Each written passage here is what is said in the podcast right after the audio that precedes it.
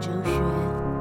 我相信故事是一个很好的媒介，去传递力量，鼓舞他人，所以选择用 Podcast 让声音把克服困难、重启生命、好好爱自己、好好生活的能量散播出去。在这个追求速度的社会风气里，也期许我们能以慢活哲学的精神，灌养我们心中的喜悦种子，日渐茁壮。您现在收听 A 系列是我的抗癌日记。上一集说到最恐怖的手术这一趴，本集要继续分享术后的心情故事。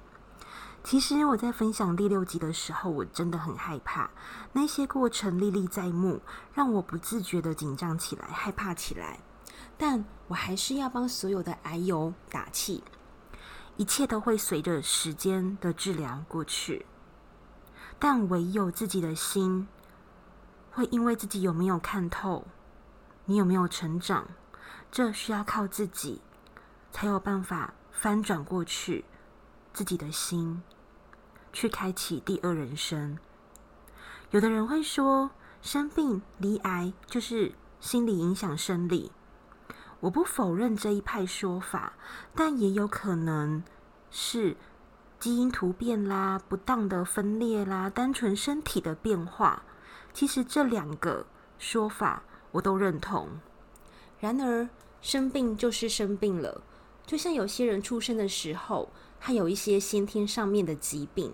那不管你是在什么时间点生病了，我觉得重点是。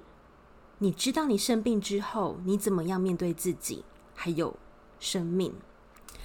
你有没有好好运用自己的下半生？就像是说，有一些生障，他也是他成为了很厉害的奥运游泳选手。那我觉得，所有的事情发生的事情，跟我们的情绪一样，它都是中立的。但是同一件事情。你有没有办法用正面乐观的方式去面对它，继续生活？有一些人同一件事情，可是他可能会很悲观，可能会自暴自弃。可是，一样的事情，真的你可以自己选择用不一样的视角去面对它、处理它，发展出你自己的生活。那我觉得生病就是对你生大病的时候，当然。有一些过程是很辛苦的，但是我觉得心态调整好，其实这一切的结果都是喜悦的。又或者是说，另外一个心态就是，你也不要把疾病看得太严重，或者是它有那么的不一样。说真的，有一些疾病是看得出来的，有一些是看不出来的，甚至我觉得有的心病还比生理的疾病更棘手。那我觉得，不管是心理还是生理，当你不怕它了，你觉得它没什么，它就是真的没什么，这个低潮就会过了。就是我也跟所有的癌友一起，对，我们都一起抗战，长期抗战，共勉之。嗯，那 OK。术后呢，我当然就是被推回了我的房间休息嘛。那因为我是全，一定都是全麻啦，然后就是昏昏沉沉的，然后身体的感觉就是会很瘫软无力。那其实你是听得到别人讲话，但是你就会觉得你好像半梦半醒之间，好像有点真实感，可是又有点像在做梦那种虚假感。对，那你躺着的时候，其实。不会觉得晕，但是当你有动作的时候，例如你要坐起来，就真的会头晕目眩。所以我觉得，呃，全麻的话，确实你刚呃离开手术房的时候，那一段时间是需要有人陪的。当你真的需要有一些动作的时候，是需要有人搀扶，不然你会跌倒。然后那时候我就是会觉得世界 转得很厉害，没有办法走直线。那可能要扶着人啊，或者扶着墙壁啊，那所有的动作都要很慢，就是前所未有的晕这样子。那我是做全切嘛，全切手术。那我的手术过程大概是一个多小时，好像算是快的，对。然后据我的家人说，因为我之后当然就是。麻药打了，我就昏过去了嘛，就睡觉了。他那我的家人在外面等候，他们就说，呃，他没有看到我的主治医生进去，然后主治医生大概十分钟就出来了，就说我睡着了。对，就说，哎，其实一切都很快。然后十一点多的时，呃，诶，应该不到十一点，不到十一点的时候呢，我的主治医生就又出来了，说，诶，手术就是很好，就是成功这样子。对，那他出来的时候，他就是把我的肿瘤拿给家人看，这样子，然后就看完就拿去化验，然后我的。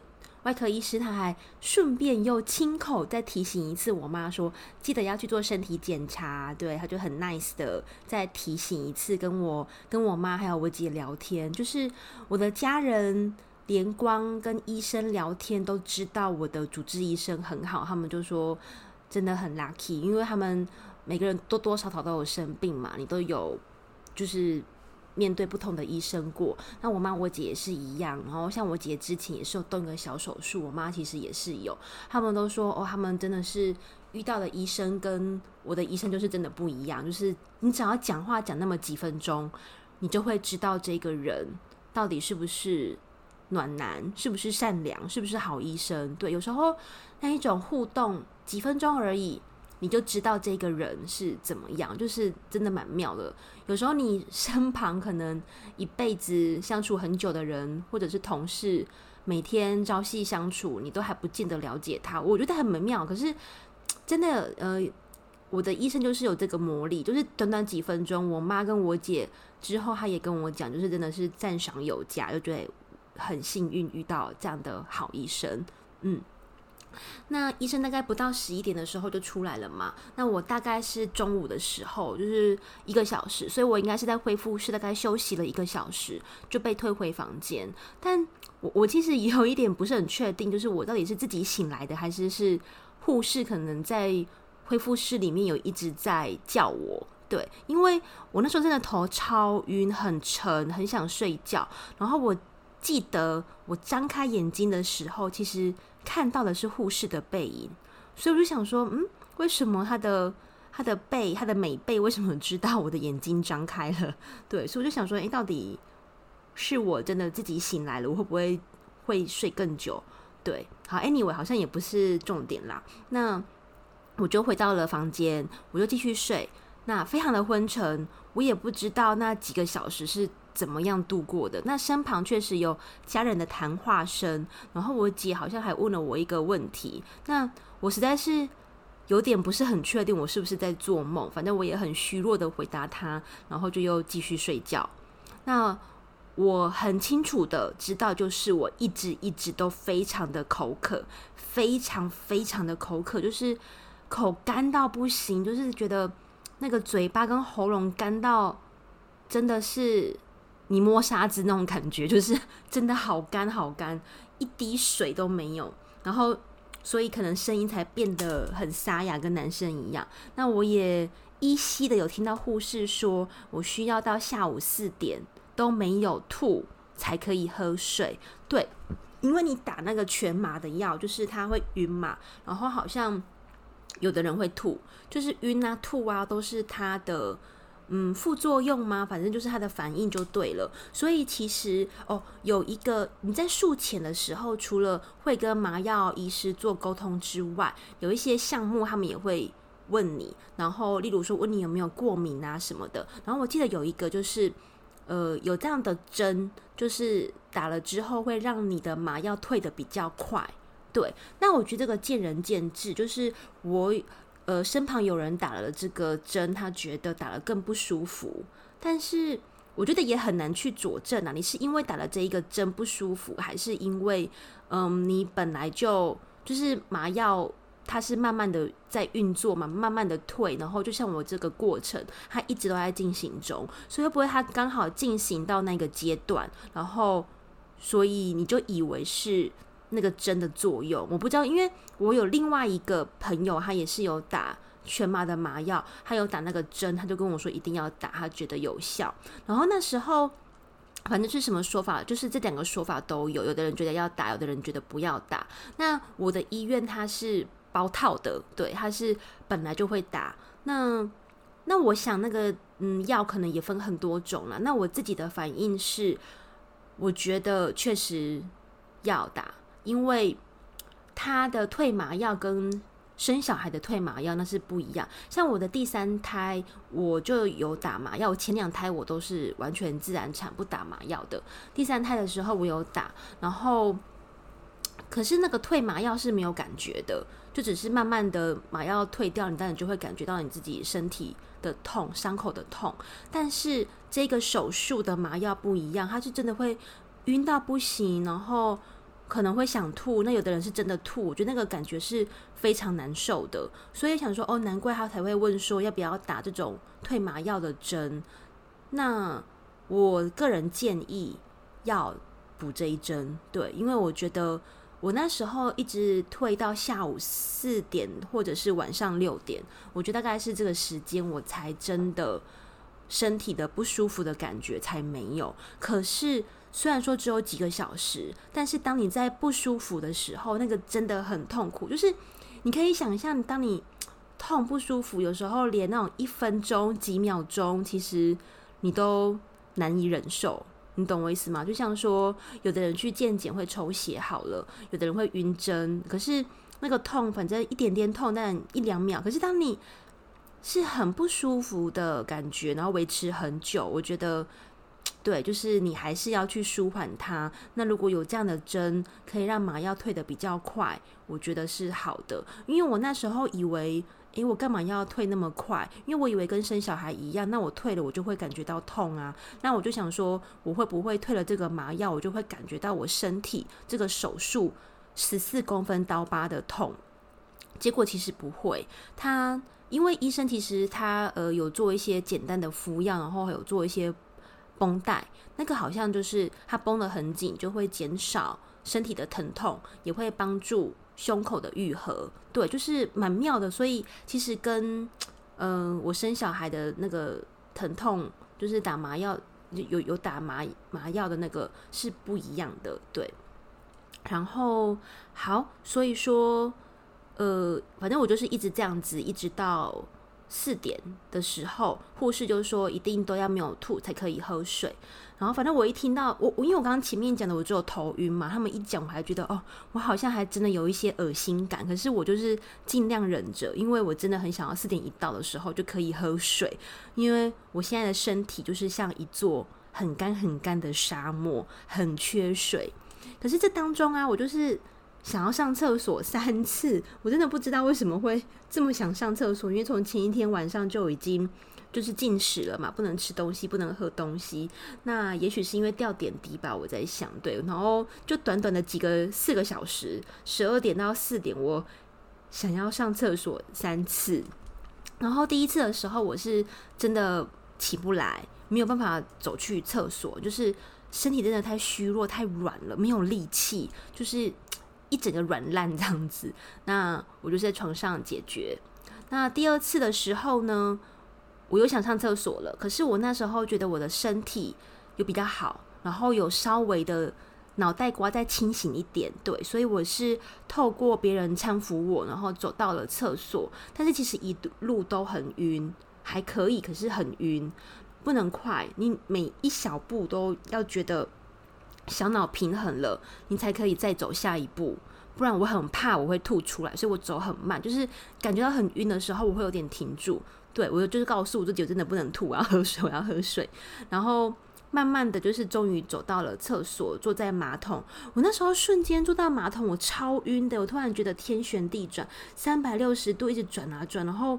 有那一种一度要从马桶掉下去的感觉，就是你明明就已经坐着了，可是你的屁股不知道为什么就一直往马桶的一侧斜下去，就是觉得一直在转，一直在斜。反正我就很小心稳住，然后慢慢的上完厕所，然后就是又慢慢的走回去床上。结果，damn it，就是第三次我又想上厕所了，可是我不知道为什么这一次我反而就是。比第二次更晕，就很晕。我那时候试着想说，诶，是不是可以坐起来？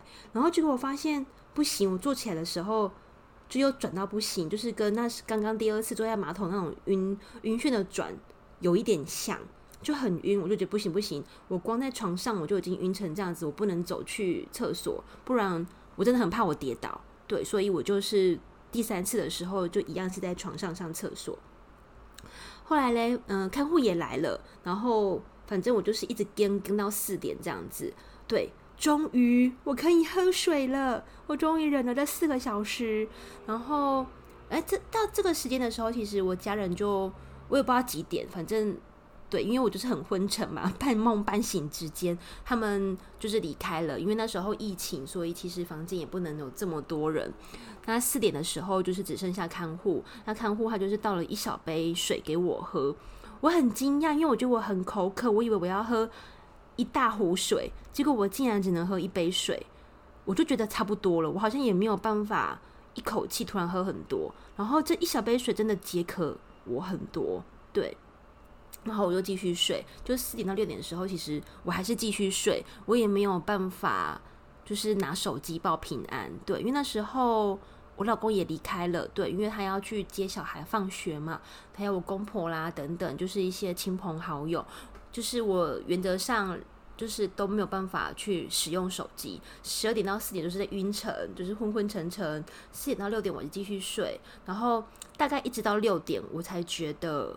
真的恢复意识，就是知道自己活在当下，就是没有在不，确保自己真的不是在做梦这样子。嗯，那原则上我是订了医院的餐，想说就是好好的让医院照料，而且医院给的餐食一定都是营养师看过都 OK 的。那我也不在外面走动，然后吃的东西也相对比较嗯、呃、安全健康就对了。对，然后那我是因为。家人的担忧啦，所以后来我有请看护，因为其实我的主治医生他也说，如果真的要请，就请第一天就可以了。那也嗯、看状况，其实我发现也不是真的很多人都有请看护。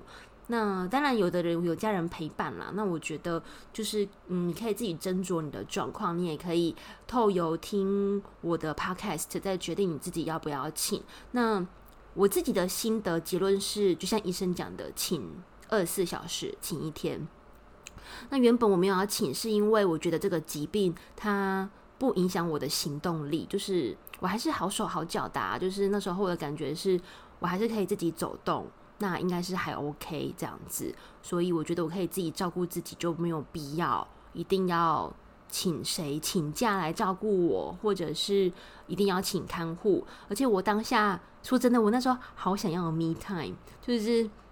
我还带了书，对，我忘记我有没有带面膜，就是一整个好像是去医院度假一样，就还带来书，想说好好的看书，好好的看电影，然后就是好好的放松就对了，就想说术后我应该就完全正常，我心里面我就是这样想，的说，诶，术后应该不会有什么太大的不一样吧？对，然后所以我本来是想要自己就好了，可是因为我家人太担心了，他们就是。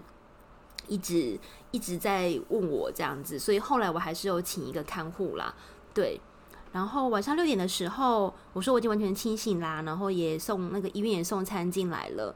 其实我胃口蛮好的，我是吃光光，手术完全不影响我的食欲。对，看护也说我很好养，就是不像他很挑食。但是因为我开刀的地方是右侧，所以我的右手是真的不好使，就是光要把手提起来。都很吃力，很吃力，就是原则上右手是软的，对，他没有办法出力气。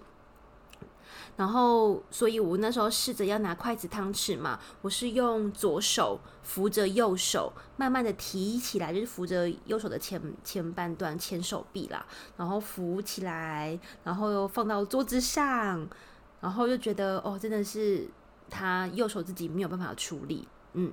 所以有时候一开始的时候，我甚至是用左手在吃饭的，那右手可能只就是我手指头是不能打开的，手指头不能打开，你就是你还要用左手把汤匙放进去右手的大拇指跟食指之间，就是这样子。然后呢，你的右手就是可能可以上下移动，就是从由下就是把那个食物。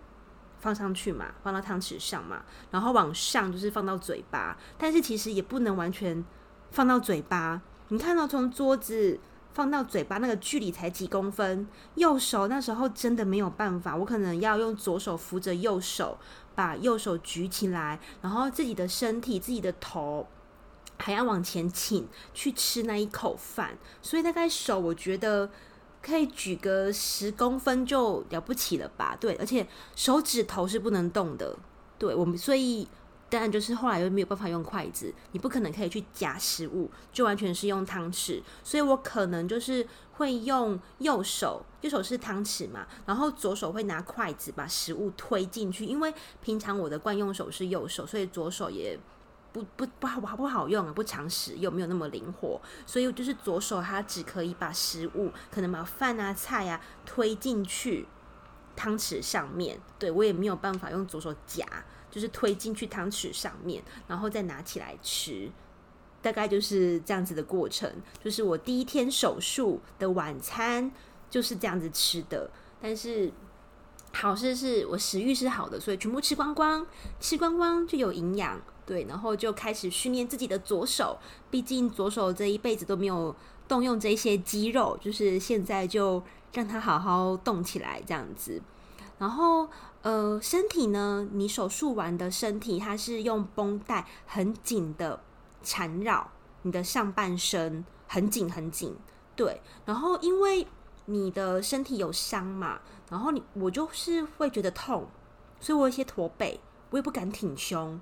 你就是会很怕伤口会不会崩开还是什么？就像说有些人剖腹产还是什么，就是就会捧着肚子等等的。那那时候我就是呃不敢驼背，不不不，就是不敢挺直，会有一点驼背。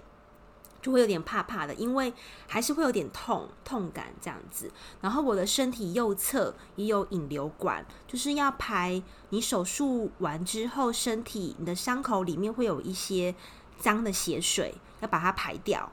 那可能就是随着麻药也慢慢退了嘛，就是我会感觉到就是右右半部痛痛的，刺刺痛痛。那因为它绷带绷扎，我也看不到，我也不知道。到底是什么东西痛？可是反正就不舒服，而且我也不知道里面的伤痕、疤痕是什么样子。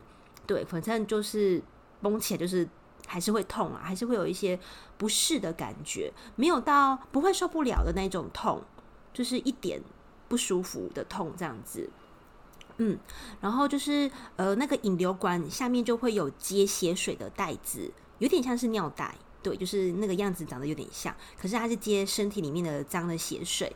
那护士他就是会定期进来，会清空这个袋子，就是袋子的上面就是有一个像诶宝特瓶那种小小盖子，很小啊，就是然后他就把它倒出来，然后再把它拴紧，反正就是定时都是这几天都是用同一个袋子这样子，然后就是会清血水。那我的手术的伤痕大概就是十四公分吧，应该有十四公分。那真的觉得身体辛苦了，我也熬过了最难的一关。那这一天我也是一样，晚上九点我就去睡觉了。对，就是术后我觉得，嗯，我觉得身体有任何的不适都一样，不管是手术或者是化疗的时候，我也是一样，就是术后睡觉。化疗完睡觉，我觉得睡觉对于恢复体力、精神是很大的帮助。对，就是会比吃东西的效果都还要好。睡觉，对，你会你的精神、你的呃愈合能力都会比较好。那那一天。当然就是没有洗澡喽，就是刚手术完，你不能碰水，然后身体是真的还是相对很虚弱。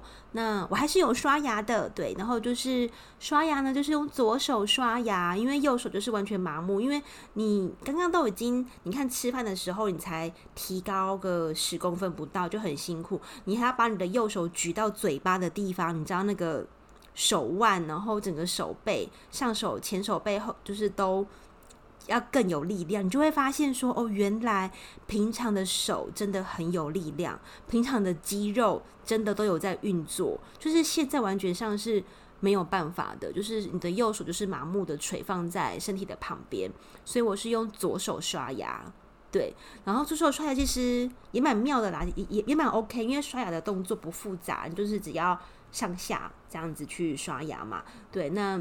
比较慢，力气不好使，可能不习惯。可是我觉得就慢慢刷，反正现在在医院也没有什么其他的事情做，你就也许平常刷一两分分钟，现在就是刷三四分钟。那我觉得对，大概就是这种感觉。嗯，那这个就是我第一天手术完，慢慢的清醒，然后吃了饭，刷了牙，然后就是睡觉了，继续养足我的活力。然后面对接下来的疗程，那下一集我还是会继续分享我在医院养病的大小事。大概呃，我总共大概是四天才出院。嗯，那喜欢我的频道可以关注或者是加入我的社团哦。谢谢你的收听。